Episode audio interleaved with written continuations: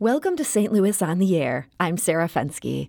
If you've seen the new Netflix series Self Made, you might think you know something about Madam C.J. Walker. She was a washerwoman in early 1900s St. Louis, and she became the wealthiest woman of her day by launching a hair care empire.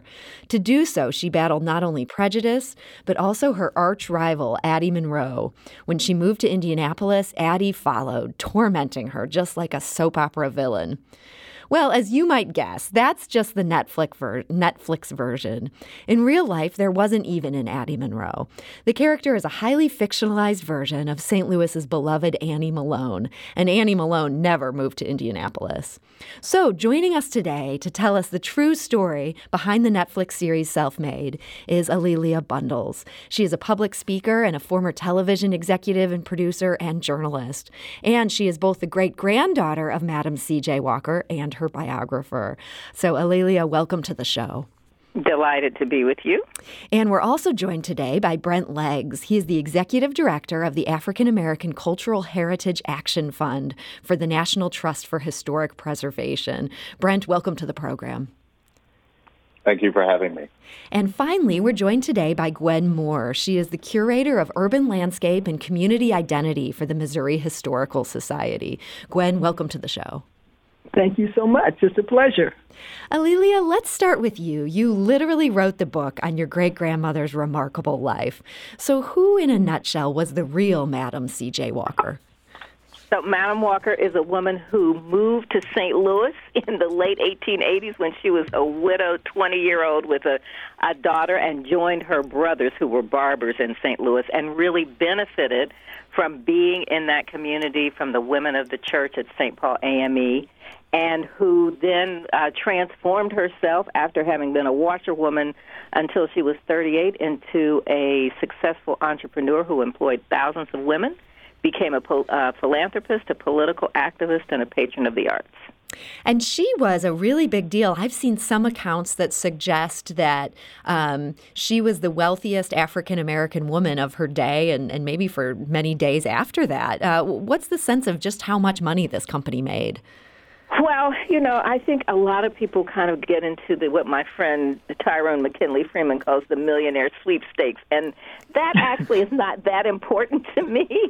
uh, you know, who was first and all of that. I what I the way that I measure her life is the women that she employed and the generational wealth that she created and all of the other good deeds. But in fact, with Madam Walker's life, when Madam Walker died, because we're really fortunate to have thousands of pages of records and letters and photographs, we actually can calculate her, her net worth. And so when she died, her personal estate, assets, jewelry, cars, etc., worth between six and seven hundred thousand dollars.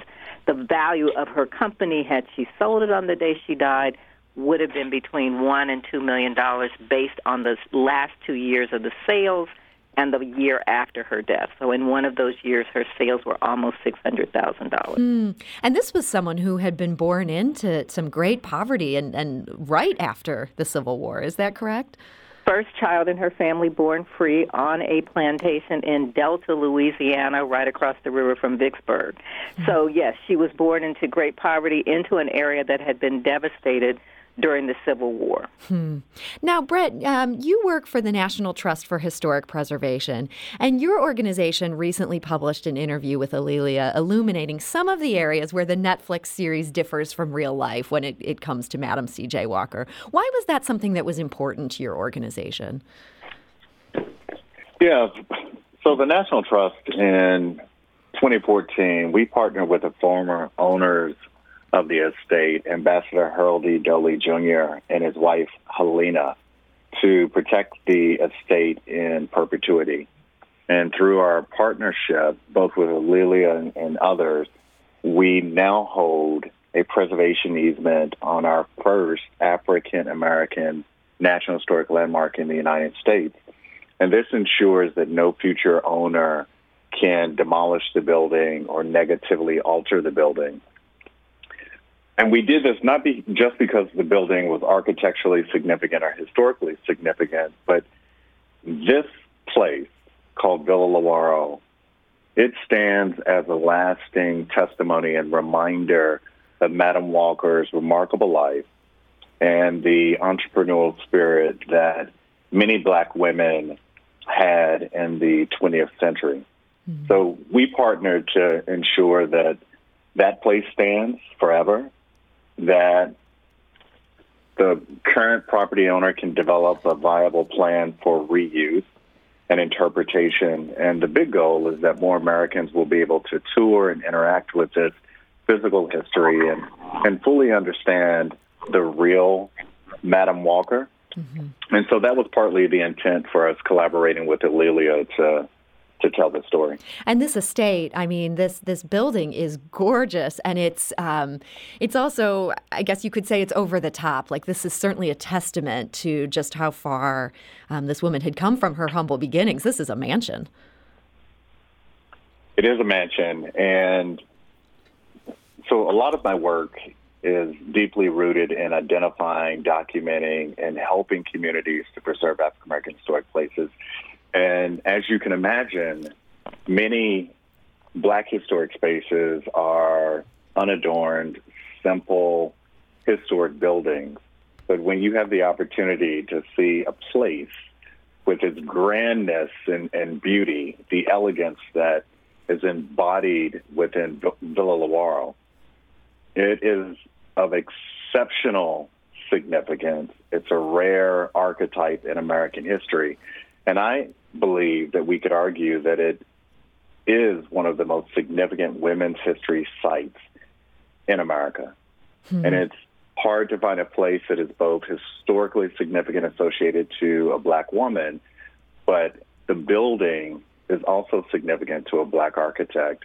Villa Lewaro was designed by Vertner Tandy, first licensed black architect in the state of New York. So for many reasons, this place is is really important. Hmm. Now, in addition to being the story of one black woman, Self Made also gets into another black woman entrepreneur, and that's um, somebody who's based on Annie Malone, who is a name that's familiar to many St. Louisans. Um, and Gwen, that's one of the reasons we wanted to also invite you to join this conversation, sure. is that for those of us in St. Louis, Annie Malone is a, a name you hear so many times. Um, what are some of the parts of her legacy that are still around town today? Well, first of all, we have the, the Annie Malone Family and Children's Services Center, which uh, is the original uh, colored orphan home that became named after Annie Malone because she donated the money and the land for the building of the colored orphans home. And she was on the executive board for many, many years. And so they decided that to honor her, they would name the Annie Malone home after her. Uh, there also we have that annual parade every year that honors Annie Malone and helps to raise funds for the Annie Malone Family and Children's Center. So those are two things uh, that's part of the legacy. Uh, I always say that one of the tragedies here in St. Louis is that we did not preserve Poro College, which she built in 1918 and was one of the first buildings of its kind built by a black woman. It was Poro College, but it was also a, a complex uh, there were auditoriums. There were restaurants. There was the famous roof garden. Uh, it was at St. in the Ville at St. Ferdinand in Pendleton. Uh, when she left St. Louis, of course, in, in 1930 and moved to Chicago, uh, the building was still there. Uh, it went into uh, the. It was bought in uh, I think 1937 uh, by the Mississippi Valley uh, Company, uh, and then it was, it was unfortunately it was um, um, it was razed hmm. uh, which is a real tragedy because it's such a historic building, and it would have been such an important uh, part of her legacy to have that brick and mortar building here. Uh, hmm. Uh, but but she was her life in a, in a, in a way really parallels I, I think Madam Walker's. I think Miss Bundles would, would probably agree that they were both born women born in, in not of any means. They were self-made. Mm-hmm. Uh, she lost her parents at an early age. Uh, she was the youngest of eleven siblings, and she was raised by her uh, by her by her oldest sister and her other siblings. Uh, I think it's interesting that she moved to, uh, she was born in Metropolis, Illinois, right outside Metropolis, Illinois, and eventually moved to Brooklyn, Illinois. At that time, it was called Lovejoy, which was founded by another black woman, another amazing black woman, Priscilla Baltimore. So it's all this rich black history of black women. Hmm. And like, C, like Madam C.J. Walker, she was a race woman. Uh, this was a time in, in history where there, the whole black community was infused with ideas of self help, uh, race advancement, uh, uplifting the race.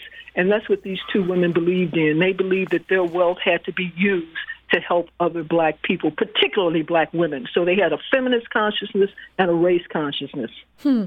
Now, the film, uh, the Netflix series, shows. Um, uh, Madam Walker getting her start by selling products for Annie Malone. Uh, A'Lelia, do we know if that's how uh, Madam Walker did first get into the hair care industry?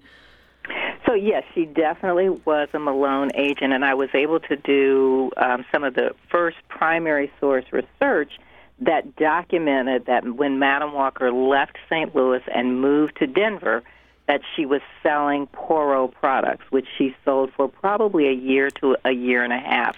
I think that she first learned about hair care from her brothers who were barbers and people who know, the, and the Missouri Historical Society helped me document that because they're listed in the city directories, in the St. Louis city directories in the 1880s as barbers. Wow. So I think she learned about barbering or learned about hair care through them she then sold Malone's products, and then when she was in Denver, she worked as a cook for a pharmacist who had the largest pharmacy west of the Mississippi River, and he was familiar with products that had been made before Madam Walker made her products and before Malone made her products that had similar formulas. Okay. And so that's the true story of, of how Madam Walker got started. And we're going to need to take a quick break here. But when we come back, we'll talk a little bit more about the relationship between these two women and some of the heavy fictionalization that, that went into this Netflix series. So, our guests today are Gwen Moore of the Missouri Historical Society. We're also talking to A'Lelia Bundles, who's the biographer and great granddaughter of Madam C.J. Walker. And we're joined by Brent Leggs of the National Trust for Historic Preservation. We need need to take a quick break, and we'll be back shortly to continue this conversation. This is St. Louis on the Air on St. Louis Public Radio, 90.7 KWMU. Support comes from Missouri Forest Products Association, committed to sustainable and sound conservation of the state's forests, which support more than 41,000 Missouri jobs, resulting in a $10 billion industry. ChooseWood.com. And now back to our conversation. We're talking about the Netflix series Self Made, which explores the life of African American entrepreneur Sarah Breedlove, better known as Madam C.J. Walker. Our guests today are experts in her life and legacy. That includes Gwen Moore, the curator of urban landscape and community identity for the Missouri Historical Society, and Brent Leggs, the executive director of the African American Cultural Heritage Action Fund for the National Trust for Historic Preservation. And last but certainly not least, A'Lelia Bundles, who is Madam C.J. Walker's biographer and also her great granddaughter. Now, one part of the Netflix series I wanted to talk uh, with my guests about has to do with how Madam Walker got her start selling products for the Annie Malone character. And as A'Lelia explained just now, it does seem that that is how she got her start. But in the Netflix series, um, the Annie Malone character says flat out that women won't buy these hair products from someone who looks like Madam Walker. And in the film, Madam Walker goes around her back and proves her wrong. Let's listen to a scene where Madam Walker, then still going by Sarah Breedlove, announces that she's managed to sell these hair care products. Sarah, what are you doing here? I did it. I sold 20 tins. What now? I borrowed a few tins of your hair grower. After I told you no? Just to see if I could sell them. But you can't. It don't make sense. I figured if I just showed you. You stole from me? After everything I've done for you? No, no, no, I would never steal from you. I brought all the money. It's all for I you. got you back on your feet. I confided in you. How could you? I just wanted to show you that I can sell. And we can make a lot of money together. I got some ideas. Are you out of your mind? Even in your Sunday best, you look like you just stepped off the plantation. These are my products, and I will not have the likes of you associated with them. And that's from the new Netflix series Self Made. Now, Gwen, the Addie Monroe character, is a real viper. Was that the case for Annie Malone um, in real life? you know, I've I've heard that uh, the filmmaker said that this wasn't really Annie Malone; it was a composite. Um, But when I first saw the film, I said, "Oh, I, I thought I didn't hear right because they said Addie Monroe." I said, "Oh no, that's Annie Malone." Uh, that was not Annie Malone. It's a, a fictionalized version, and it, I don't think it has any it doesn't comport with who this woman really was at all. Absolutely not. Now, in the film, this character suggests that people buy her hair products because they want to look like a biracial woman, like she is in the film. It was Annie Malone uh, biracial? No, she was not. Okay. No, uh, she she was uh, people describe her. She was she was a, she. If you saw her, you would say this is a black woman. You would not have thought this is a highly light skinned woman or this is a, a, a mixed race woman. You she she looked like uh, well, you can't see me, uh, but she looked like me, me, and so, Miss Bundles. so she's certainly not somebody who would have gone around um, saying bad things about women who were not biracial. That's that's clearly I, a Netflix um, that, imagination. Yeah, that's that's fiction. Uh, Lelia, was there a falling out between these two women when Madam C.J. Walker started her own company and, and ended up becoming such a success? Well, yes, there is something that created a rift between the two women, and they and they parted ways. But I do, I just have to agree with Ms. Moore. This is this is a character that the head writer and the showrunners invented, and they wanted to develop these themes. They have said of colorism, and I, you know, I cringed when I just heard that particular clip. I, I've always thought of Annie Malone as Madam. She and they, the two women were equals. They were rivals, but they were equals, and they both did a lot for the community. So, this portrayal is not something that I certainly you know agree with. I, I just have to just say that really frankly. Sure. That Annie Malone is a hero, not just in St. Louis, but to many people who understand that both women were really successful entrepreneurs. But yes, there was a falling out when they when when Sarah Breedlove moved to Denver and her good friend Charles Joseph Walker joined her from St. Louis. Uh, she began to make her own products, and there's a I found like a newspaper some letters to the editor with some of Madam Walker's customers saying, you know, we didn't know about Annie Malone before you moved here, and we love Sarah. You know, so it got to be kind of, you know, kind of a personal, petty thing in a way. But she wanted to be her own boss, and so that's what she did. She started her own company. Now, in terms of some of the hurdles that she faced in order to do this, we know now that this Addie Monroe character following her around the country, taunting her, that is purely fiction. But what were some of the big roadblocks she had to overcome to get this company to what it was? So it was. She said, first of all, it was her some of the people closest to her who told her she wouldn't succeed, mm. and that is, and I think that's why people who have watched it, when they put us, if you can put aside the um, fictionalized Addie Monroe character and the over dramatization, it really is a story of a woman developing, overcoming her own personal insecurities and empowering other women, helping to develop a business. And she would say the first thing you have to do is have a great product, and then you have to advertise it. And she spent most of the year on the road training women, making speeches, um, and helping people to become leaders. She had a really great uh, ability to surround herself with really talented um, executives. Her executive suite, C-suite, as we would call it now, were people like F.B. Ransom, who is portrayed in the film. But it does leave out um, other mentors of hers from St. Louis, like Jesse Batts Robinson, who was a school teacher and a member of St. Paul AME and whose husband, C.K. Robinson, was editor of a newspaper. So there were other women who mentored her. So she was fortunate to have that mentoring. She could model herself after women's organizations like the National Association of Colored Women and like the Court of Calanthe with the Women's Auxiliary of the Knights of Pythias, and then use those examples and turn around and empower other women and organize them.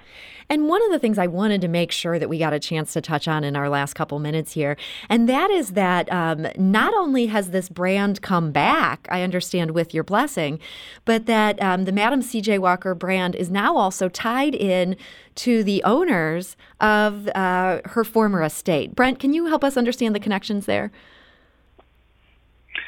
Yeah. So in December 2018, Villa Lewaro was purchased by the New Voices Foundation under the leadership of entrepreneur Richelieu Dennis.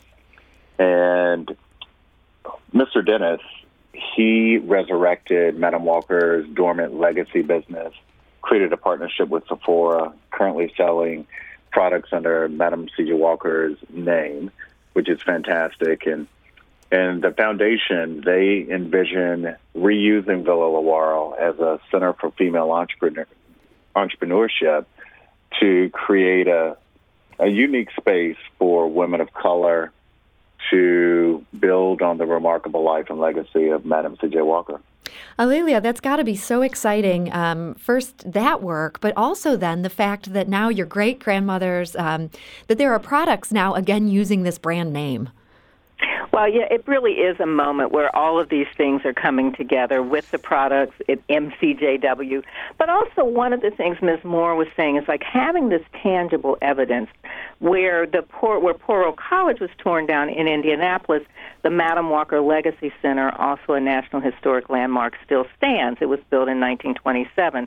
But this allows us to tell the story, and I think it really is a case to encourage people to keep their records to for historic preservation societies to preserve buildings because once those tangible that tangible evidence is gone it becomes very very difficult to tell the stories of these great people. And Gwen, last question here. I know you mentioned to our producer there's a couple books you wanted to recommend for people who'd want to know more about the real Madam C.J. Walker. Um, could you just tell us those uh, those couple books you'd want to make sure that we know about well, today? No, the, the the book that I would really recommend is A'Lelia Bundles' book.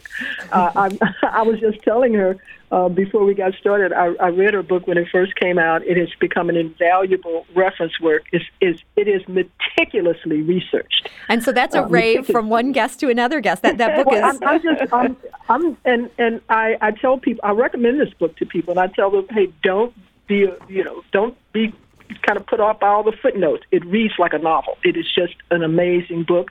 She talks a lot about St. Louis and uh, Annie Malone, and uh, it's that is the book. Now there was another book that came out a little later by Beverly Lowry that also uh, talks about Madam C.J. Walker. But A'Lelia Bundles' book is the standard. Okay, it's the gold standard, and that's called On Her Own Ground: The Life and oh, Times of, of Madam And I think C.J. it's Walker. been, haven't they renamed it? Right. So, the, so in order to use the movie tie-in art with Octavia Spencer on the cover, it's now called Self Made.